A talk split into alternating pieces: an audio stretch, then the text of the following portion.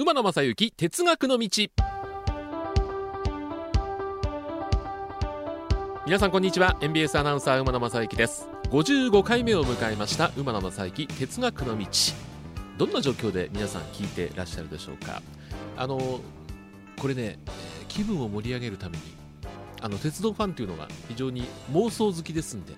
えーよければ電車列車に乗りながら聞いていただくとまたこう趣も変わってくるかなというふうに思っておりますがあのたくさん皆さんから情報をいただいておりますがあの常連の神奈川県の明石さんからいただきましてこの前私近鉄の車両番号 1179MBS の周波数と同じ車号の車両を写真撮ったということで、えーうちの番組のツイッターに